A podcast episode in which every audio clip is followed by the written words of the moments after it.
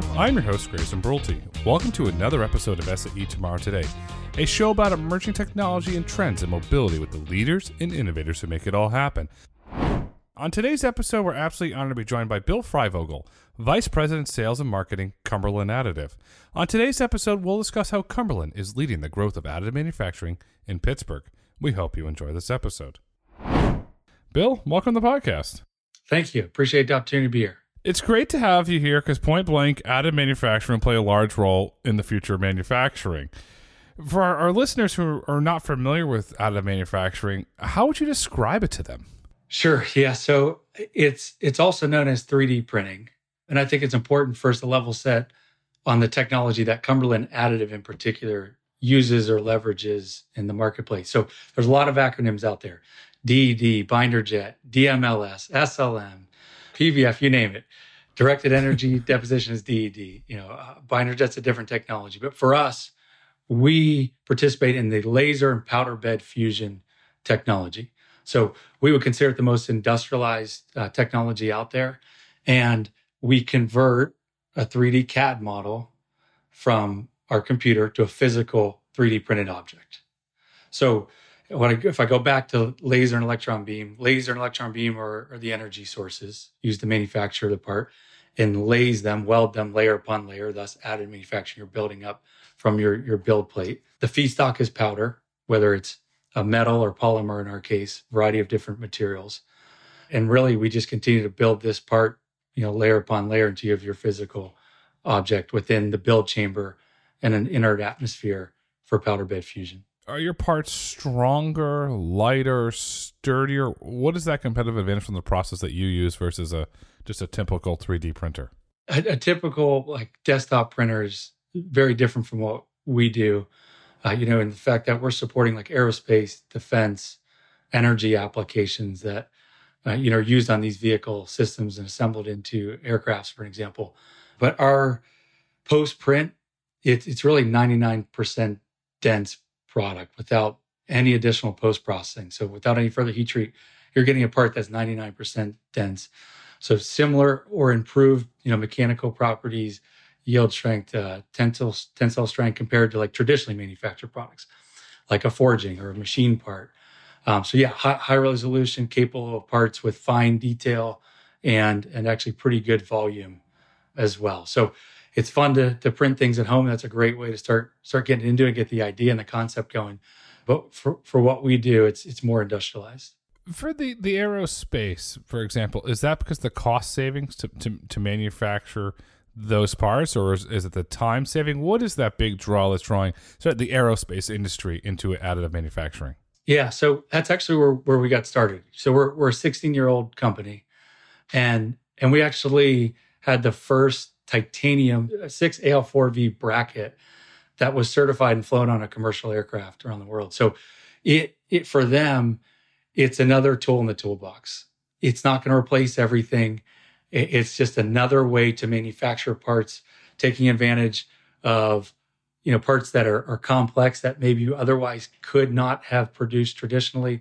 Maybe you're reducing weight because you're only printing the material you need to get to your final component and potentially reducing lead times and taking costs, you know, out out of the supply chain as well. So for for aerospace, it, it may be metal applications, it may be polymer applications as well. And in cases where if we're doing parts that are required maybe in the final interiors of an aircraft, you know, those are some of the last things that are, are completed and manufactured.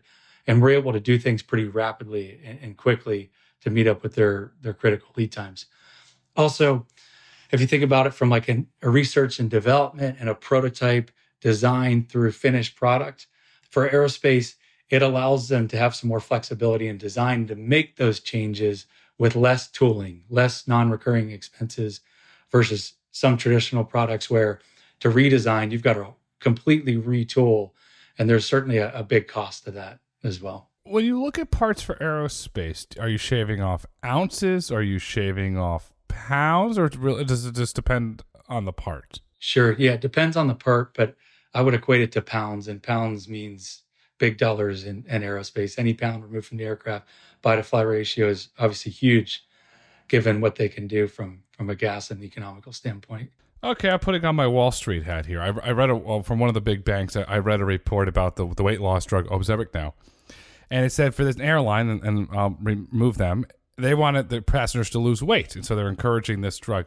If every passenger on the plane was two pounds lighter, the amount of the profitability would go through the roof. This was from a big Wall Street bank, so that's not going to happen because you're going to invade somebody's rights. But what you're doing is you're offering a solution where you have 100, I don't know, 100 passengers on that plane, 200 passengers. Let's just do simple math. So 200 passengers, that's 400 pounds.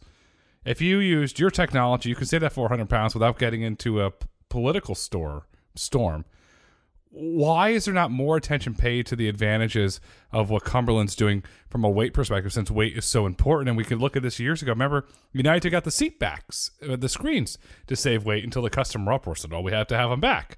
But the customer's not going to know if it's a if it's a additive manufactured part versus a traditional part. So to me it seems like that's a huge growth market for you. Yeah it, it is. And and I think there's there's a couple things. There's the adoption of AM so the adoption learning curve if you want to call it and and say one is an early adopter and 10's, you know, late. So in other words, the one, they may have already gone down that path of developing the specifications requirements that additive manufacturing can give them the results and the specifications they need to meet their rigorous requirements compared to say, you know, a forging or, or a hog out of a plate billet. So part of that is there's a cost to, to adopt AM parts and get them placed onto an aircraft. And, and does that does that process and the time it takes to get it there offset the cost of, of the weight reduction? So the business case absolutely needs to be there. And I think the the adoption has increased tremendously over the past five to 10 years in aerospace. And I think the more they start designing for additive from the ground up on future aircraft, it gets a little easier than going in midstream and replacing a part. They're taking advantage of it for spares and aftermarket. So that's a good opportunity. But in some cases, it may just be more cost effective to use traditional. I mean, it, it, cannot replace every part in the aircraft. It's another tool in the toolbox. And when applied and used properly, then they start to unlock that value and, and cut some of the costs on the weight. You know, with topology optimized parts, organically grown parts, because you got to think not just aerospace, but also space applications as well. So unmanned versus manned uh, leads leads to different opportunities as well a major airline years ago took me on a tour of their maintenance facility, and there was an area behind a curtain I wasn't allowed to go to. Said, "United States government property, do not go over this line." Yes, sir. I'm, I'm you're going deep doo doo land if you do that. So I didn't want to go into deep doo doo land, so I didn't go over the line. But they had all these co-located uh, repair facilities inside of their main hub. Hypothetically, could Cumberland co-locate at one of these major airlines or a, a large uh, airline manufacturer, could you co-locate your system inside of there to increase the time to bring it closer to your end consumer? Yeah, absolutely. So I, I, would say I, I think that's definitely the future of additive manufacturing in some cases. How do we get closer and closer to the end user? And and in cases with with aerospace or space applications, a lot of our, our customers have captive capabilities. I mean, they they brought printers in-house. And in some cases, it's a good thing because one, they start to better understand the technology themselves. They start to build their own technical database, what they can and can't do. But there's plenty of capacity needed and, opportunity to go around that it, it, helps move that process along for, for Cumberland. So if we were to place a printer there, it, it's certainly something that could happen. But at the end of the day, it's not unfortunately as easy as print, print, hit the button, you know, and print, and, and voila, out comes a part there's a lot of ancillary operations. There's a lot of tribal knowledge. Um, you know, a lot, a lot of overcome challenges over the years that that are put into to, to getting to where we are today. So in those cases, we would certainly be collaborating from not just put a machine there, but also personnel and people. Because really, at the end of the day, it's about it's about the people operating the machines that know what they're doing, coupled with the engineers, et cetera, and operations to to manufacture these parts repeatably. What does it look like from an infrastructure standpoint, whether in your in the Cumberland office or in an office? Do you have to have a clean room to operate this? What is the, do you have to design something special? What does it look like from an infrastructure standpoint? Yeah, so for what we do, we don't have a clean room. We we have pretty phenomenal uh, manufacturing facilities. We actually just just opened one in in Pittsburgh. The nice thing was we got to see that from from ground up, greenfield all the way up. But it, as it relates to the products we're manufacturing, we we don't need necessarily a clean room. as we branch into more medical components, which is something we're doing from a strategic diversification standpoint, there that could be in the future where we get there, but there's definitely some some building blocks before we get to that point in the future. But yes, others do have that capability. Uh, Cumberland has the presence in Texas.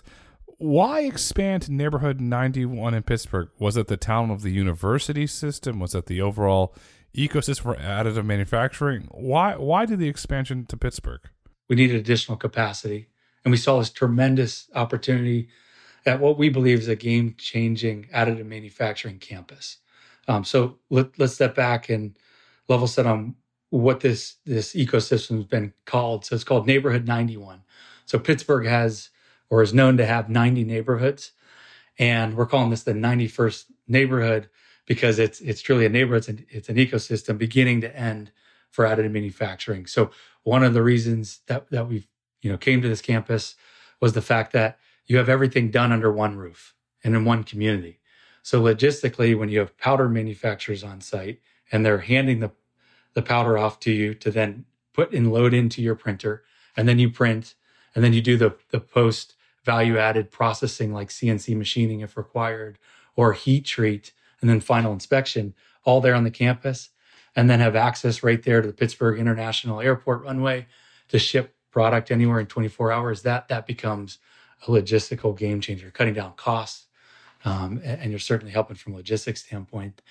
And then if you think about Pittsburgh, in addition to the airport, major highways, rivers, I mean, good, good logistically, and then being on the airport grounds, you know, good, strong uh, resiliency from from an energy standpoint. So we've had power outages uh, at our facility. Believe it or not, Texas and in Austin, Pflugerville, where we're located, had a catastrophic storm a couple years ago, shut down our printers and that that's terribly expensive. So in this case, a second facility offers some additional risk mitigation should we face that in the future as well.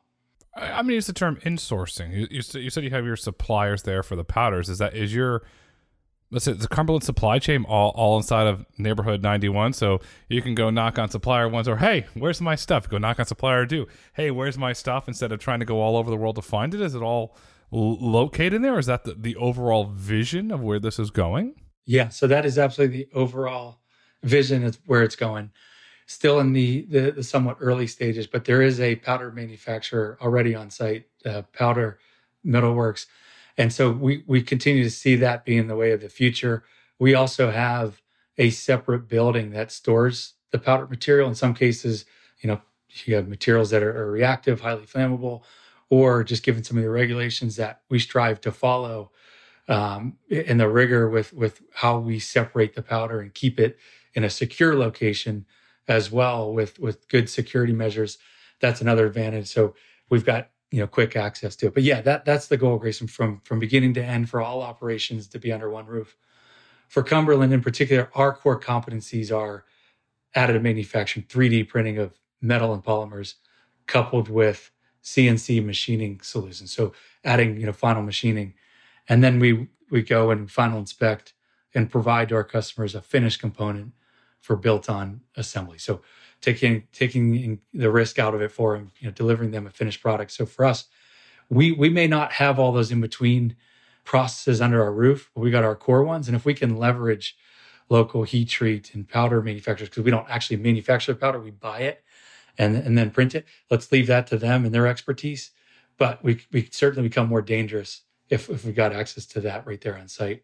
But even now, another good good advantage of the campus makes me think of this is we use 6K additive and they're in the Pittsburgh area. So within, you know, two hour radius, there's already pretty robust and well established um, suppliers that that are needed for additive manufacturing technology as well.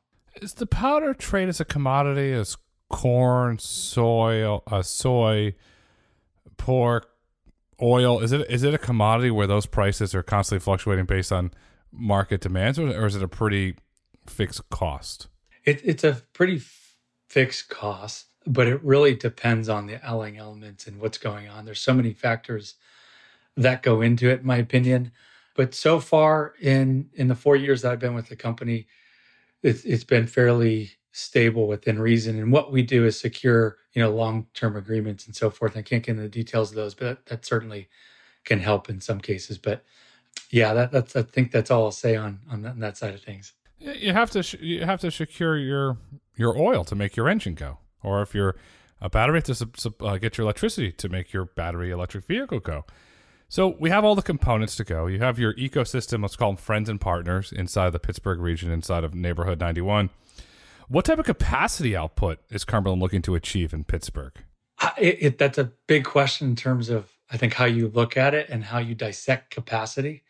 But for us, in a short year, we've already become AS9100D approved, and we're an ITAR accredited facilities. That certainly helps with, you know, the likes of aerospace, defense, energy, you know, medical companies, and and so forth. And in that case, in that period of time, because we've had an established company out of um, Texas, where, where we're running 15 plus printers, we were able to, in some cases, extend that as additional capacity, as well as bring on new new products. Um, one one example, you know, we're supporting the RME Resilient uh, Manufacturing Ecosystem, a defense program, uh, as well as other you know programs in the defense space and aero there that I can't necessarily get into the details of due to the confidentiality and so forth in the ITAR, you know, regulations there. But we're we're we're humming. We're humming on all cylinders.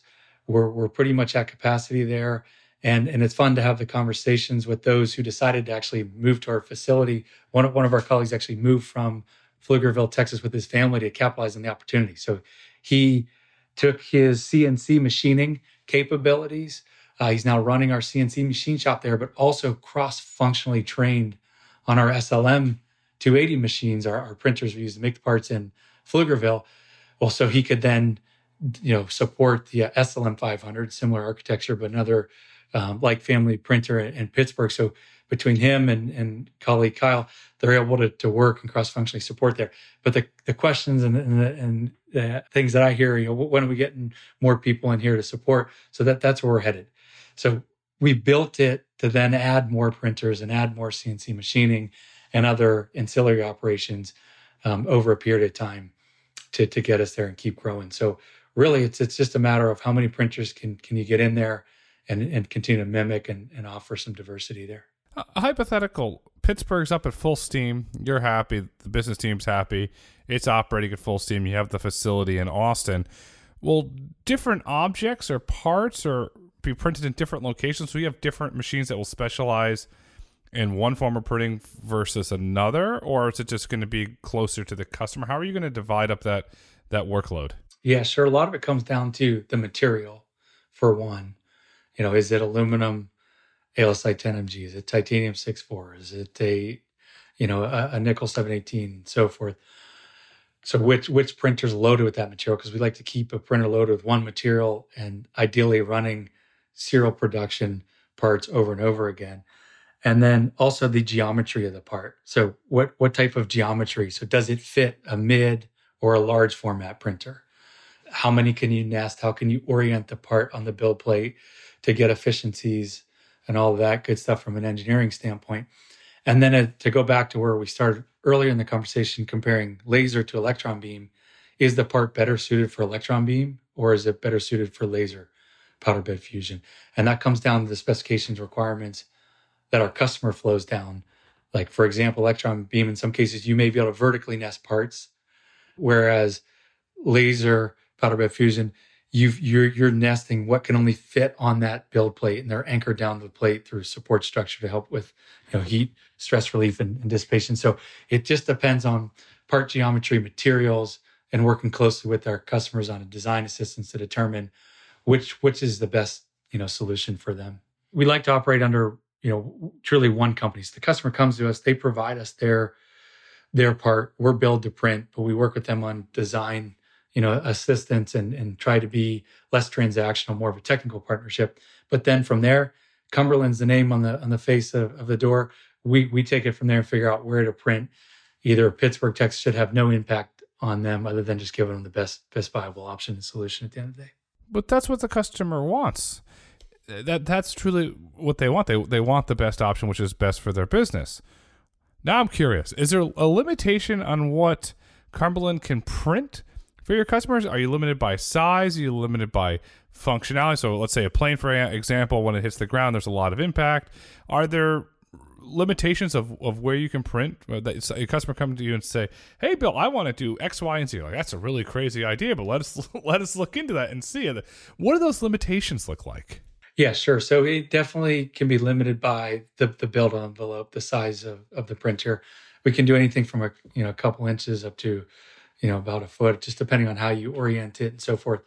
So yeah, that that definitely can be a limitation if we're doing like matte big parts on our EOS M400, you know, 400 millimeter by 400 millimeter by 400 millimeter, they're they're you know parts that actually fill that entire build plate, you know, X Y Z.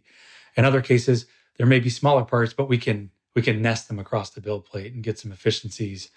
I'd say that the future of the technology we've seen it go from one laser to dual laser to now four to even up to 12 lasers. So it's become pretty phenomenal in terms of where the technology is going in in terms of size and and speed. But at some point, you you, you really have to determine where, where's where's the limit if there is one, just depending on your parts needs and the different types and technologies of, of additive. What do 12 lasers allow you to unlock? Is it cutting the material? What is the advantage that 12 lasers gives you versus the, the let's say the early days when you only had two lasers? Yeah, sure. So I think we don't have a 12 laser printer. It'd be great to hopefully get one someday, and we certainly have good space for it um, in our facilities. We just need to justify the right business case and the right volume. So by that meaning, it's automotive, in my opinion, automotive type volumes, really high, high volume, multiple lasers. Maybe if one goes down, you know, you, you don't have to to stop stop the build because you got multiple lasers working in, in tandem there. So just I, I think it's volume and then sheer size of parts as well. Well, you don't have a 12 laser today. You do have an JEOL electron beam melting powder bed fusion system. What advantages does that give you? Yeah, so that gets back to um, what I was saying in regards to electron beam versus laser. With with electron beam, there's certain advantages, and lasers there there's certain advantages with two different technologies. With I'd say electron beam, you, you have cases where you can vertically nest multiple parts in one build, less support structure. In some cases, you're printing and annealing or heat treating one operation, but it just depends. Can the can the customers accept that part if the, the tolerances maybe aren't as tight as you would get from a laser component? So it's just all all, all dependent really, and then just both both platforms you, you can get access to to different materials and, and open up some opportunity there as well when you're you're sitting here, listeners saying, "Okay, this is really interesting," and they're wondering, what impact will additive manufacturing have on traditional manufacturing? Will you eventually become friends? Will you become frenemies? Will you be competitors? where is it? Where is it going to end up? Yeah, yeah, we'll call it competitors, I guess. So, I think there's there's plenty of room for everyone to play in the sandbox, as they say. I mean, it, again, it's it's another tool in the toolbox when you apply it properly, it unlocks tremendous value, but it has to be the right part. So I see the the industry moving away from, well, can you print this? Well, sure you can, but should you print it? And that needs to be the key question we're asking. We, have got to be printing the right parts. That that's adding value to to our customers, to our to our clients, and to society. Really, at the end of the day. So I think there's there's definitely an opportunity for everyone to play in this space together because you're you're going to continue to need traditionally CNC machine product, and you're going to need forgings and extrusions. You're going to need a lot of these parts. What additive does, it just it opens some design freedom and allows us to manufacture maybe parts that weren't necessarily feasible before, or they're good replacement parts to do it more economically because you're reducing weight by taking advantage of of the technology. And that gets back to what I was referring to with like the topology optimize parts where you're only printing what you need and organic type looking components. So it's really exciting to see a lot of those unfold, even with our own product portfolio and, and space applications as as well. On the backside of that, how do you ensure quality control? Yeah, so eh, quality controls obviously got to be in in everything we do from beginning to end, and and I think there's a personification out there where people want to put additive in this special corner that it needs some type of additional quality than you know your CNC machine parts or your forgings. Really, it's it's another manufacturing process, and it's it's laser welding. So we're welding, you know, material on top of material. So as we built a technical database over the past 16 plus years, we've been able to demonstrate to our customers like for like that this titanium bracket can get you the same end result from from testing specification requirements that you could from a traditionally or sorry from an additive manufactured part. So it, it's it's process control. That that's huge. And certainly the people behind that and, and following the process control qualifying you know the parts and, and components and, and seeing that through from from beginning to end. Quality management systems very robust. You know we're as9100d approved so a lot of that's you know built into um, our dna and, and really you know what we're doing there from a, a quality standpoint so process qualification part qualification and product testing i mean that that's what we say is the the basic approach to qualification and where you can get some of that repeatability and, and AM. So we have a lot of different printers and we want to see repeatability across different platforms, across different materials. And the biggest way to, to do that is to build the technical databases and, and show we've got that process control to our to our customers. Is the data one of the key selling points when you're meeting with a new potential customer to show them and they're asking, well, we're thinking about additive manufacturing, we're thinking about Cumberland, but we're not sure and that you that you obviously you're going to show them a part that you manufactured, but then do you also show them the the data that reinforces your quality control and reinforces the quality of the product that you're printing for them? Yeah, absolutely. So you've got some key essential components here. As I mentioned, repeatable process. You've got data and intelligent uh, data analysis, and that all leads to then ultimately building trust with with their customers. So, yeah, absolutely. I mean, for us, it's it's data, but it's over a period of time, and and demonstrating to them that you know we can meet the mechanical properties, et cetera, and then getting you know technical assistance agreements in place to demonstrate to our customers that you know we we have this, we've proven it out. So do you customer really need to go down that path of, of building all this data? Or can you look at our data compare it to yours and and realize we can get there faster? And and that's where we're starting to differentiate in the marketplace. And we've been able to bring you know parts to to space aircraft for example fairly rapidly compared you know to to the past. So definitely moving in that direction um, and, and, data is absolutely a key component of it the, the overall theme i would say of what you're doing at cumberland is you're increasing efficiency i mean that's really when i think about it and efficiency really helps businesses scale we talked about aerospace, we talked about defense, we talked about space. Are there other major markets that Cumberland's working in where you have customers from other segments, perhaps automotive or traditional manufacturing? Are there other major markets that you're actively working in? Yeah, so we we've gone through the pandemic as a small business. If you rewind, I hate to take you back to that that challenging time, but we we kind of hunkered down. We looked at our markets. You know, aerospace obviously had some serious headwinds. And so we started to strategically diversify our, our market portfolio in doubling down in, in space applications, which is one you, you alluded to. And, but then also we're, we're striving to diversify into medical and we're going down that path. There's a lot of good opportunity for additive manufacturing and, and medical components.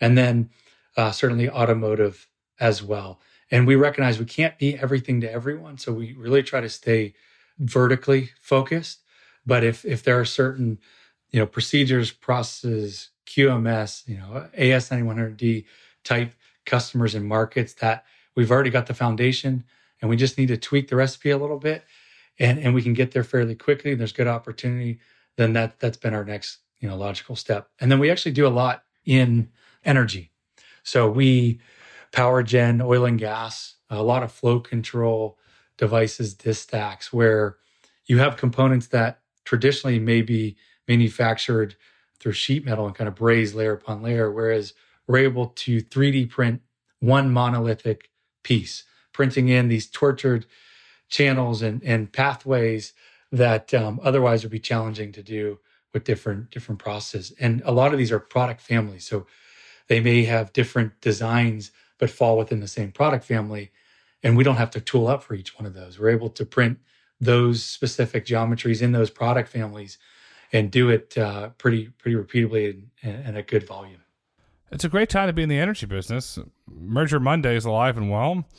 You have ExxonMobil buying Pioneer Resources. You, you have Chevron buying Hess. And uh, Mr. Mike Wirth, the CEO of Chevron, I'll, I'll say it here, it's very important. They're still going to have the Hess truck for Christmas. The Hess truck is part of the deal. It was actually written in the contract that the Hess truck stays. So, and then the International Energy Association saying peak oil at 2050. So that's a, energy and oil and that is a very big growth market because all the refining coming online. Medical's interesting. A buddy of mine had a hip replacement the other day, and he came over three days later. I said, "What the heck are you doing over?" So, well, I'm thirsty, so I poured him a glass of wine. I said, "How are you doing?" He's like, "Oh yeah, robot did it for me." And it was amazing that a robot did his hip surgery.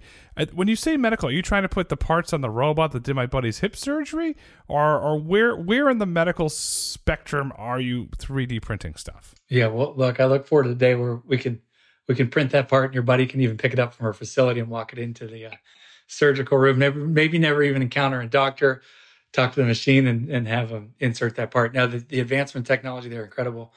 Um, what what we would be 3D printing are like surgical instruments, but also implants as well. You know uh, that that's definitely a place because titanium six four, for example, it's biocompatible, promotes bone growth. So good good good material. There's other materials they're using for medical as well, and in some cases, you know, if you take electron beam technology, that the surface finish versus lasers I alluded to earlier sometimes can yield well for that bone to bone interaction within the body. Cumberland's full of growth markets. I don't know any other way to say it. You're full of growth markets of, of, of where you're going. Overall, how do you see the additive manufacturing sector growing? Obviously, we, we have the growth markets. Do you just see gaining market space in, in those sectors, or do you have perhaps see an, another sector coming online over the next decade? I, I must say, well, while we're growing and it and it's rapid, that that comes with challenges as well. So it's not all uh, roses and, and sunshine. You know, we we are working close with companies because you have you have to change cultures, right? You have to you have to get additive in the DNA, but we definitely have a good head start. So there's there's organic growth within those companies where they've they're further down the adoption of additive manufacturing curve. You know, they have parts on vehicles and and in space and on aircraft and automotive, and so forth. That in the in there we we look at and work together to say, okay, how do we design more parts for additive from bottom up and looking at future aircraft. So air air mobility and taxis, I think, would be a good future place for additive. Getting to get back to your question about the, the future, I think getting closer and closer to the end user, to, to coin the words of, of defense, you know, getting closer, bringing capability closer to the warfighter, extending space, you know, where we can have printers on spacecrafts and they're able to print out maybe a part that broke. So it, it's it's definitely going to move further that way. But I think there's a there's a limit. It just depends on the, the rigors of the component and what's required there. And and and can you have that printer by your side or does it need to be placed you know back at a facility? So i yeah i think i think the, the future's bright and and we're excited to what's to come here. Let's now focus. This what's the future for cumberland additive? Yeah so i would say for us um, continue to fill out the the existing facilities but also i would say you know strategic acquisition. So stay tuned you know, we continue to have big things happening within our, our company as we look to grow and an acquisition where companies fit our culture and, and have, you know, that vertical integrated growth both in our markets, but also, you know, with, with our synergistic customers is, is a logical next step as well. So as, as a small business, I think that's key to us too. We want to continue to remain a small business and, and maintain that uh, differentiation through you know agility and responsiveness to our customers that that's important to us. We want to we want to have the the pedigree and the history of of big companies w- with you know the right processes and foundation but we certainly want to maintain that that small business nimbleness which allowed us to get through the pandemic allowed us to come out stronger and and diversify into these markets to open up the neighborhood 91 pittsburgh facility and and then to now start looking at um, you know big big acquisitions and keep building this connection between you know, Pflugerville, Texas, and Pittsburgh, PA, where our current locations are. And if you have customer service as you scale and grow, uh, uh, it's all it all goes together and all complements other. Because if your customers are happy, the business grows and allows you to do those acquisitions. Bill, as we look to wrap up this insightful conversation, what would you like our listeners to take away with them today? Yeah, well, first of all, thank, thanks for the, the time and, and for listening in. I would say additive, it's, it's a challenging business. It's capitally intensive, but if if you got the right people and you got the right process and, and technical know-how and you have those technical chops to know what to do with the data, how to apply it, it, it, it can unlock um, a lot of value for for society and, and certainly pay pay dividends for the future of where we're going with you know space travel and and aerospace and, and air taxi and, and medical, you know, extending life, et cetera. I'd, I'd also really encourage people to continue investing in STEM. So we we need the next generation of, of students. You know, they're they're critical to the future and and continued growth. There's certainly a lot of challenges ahead for internationally for you know for our country, et cetera. But I, I think we're up for the challenges, and I think additive is another way to um, knock some of those barriers down. It's just going to you know take one one print at a time, if we'd say. America is always up to the challenge. Additive manufacturing is the future. Today is tomorrow. Tomorrow is today. The future is Cumberland Additive. Bill, thank you so much for coming on SAE Tomorrow Today. Thank you. I appreciate time. Thank you for listening to SAE Tomorrow Today. If you've enjoyed this episode and would like to hear more, please kindly rate, review, and let us know what topics you'd like for us to explore next. Be sure to join us next week as we speak with Daniel Barel, co founder and CEO, REE Automotive. He'll discuss the first fully X by wire platform on the market that increases vehicle stability, responsiveness, and safety. SAE International makes no representations as to the accuracy of the information presented in this podcast. The information and opinions are for general information only. SAE International does not endorse, approve, recommend, or certify any information, product, process, service, or organization presented or mentioned in this podcast.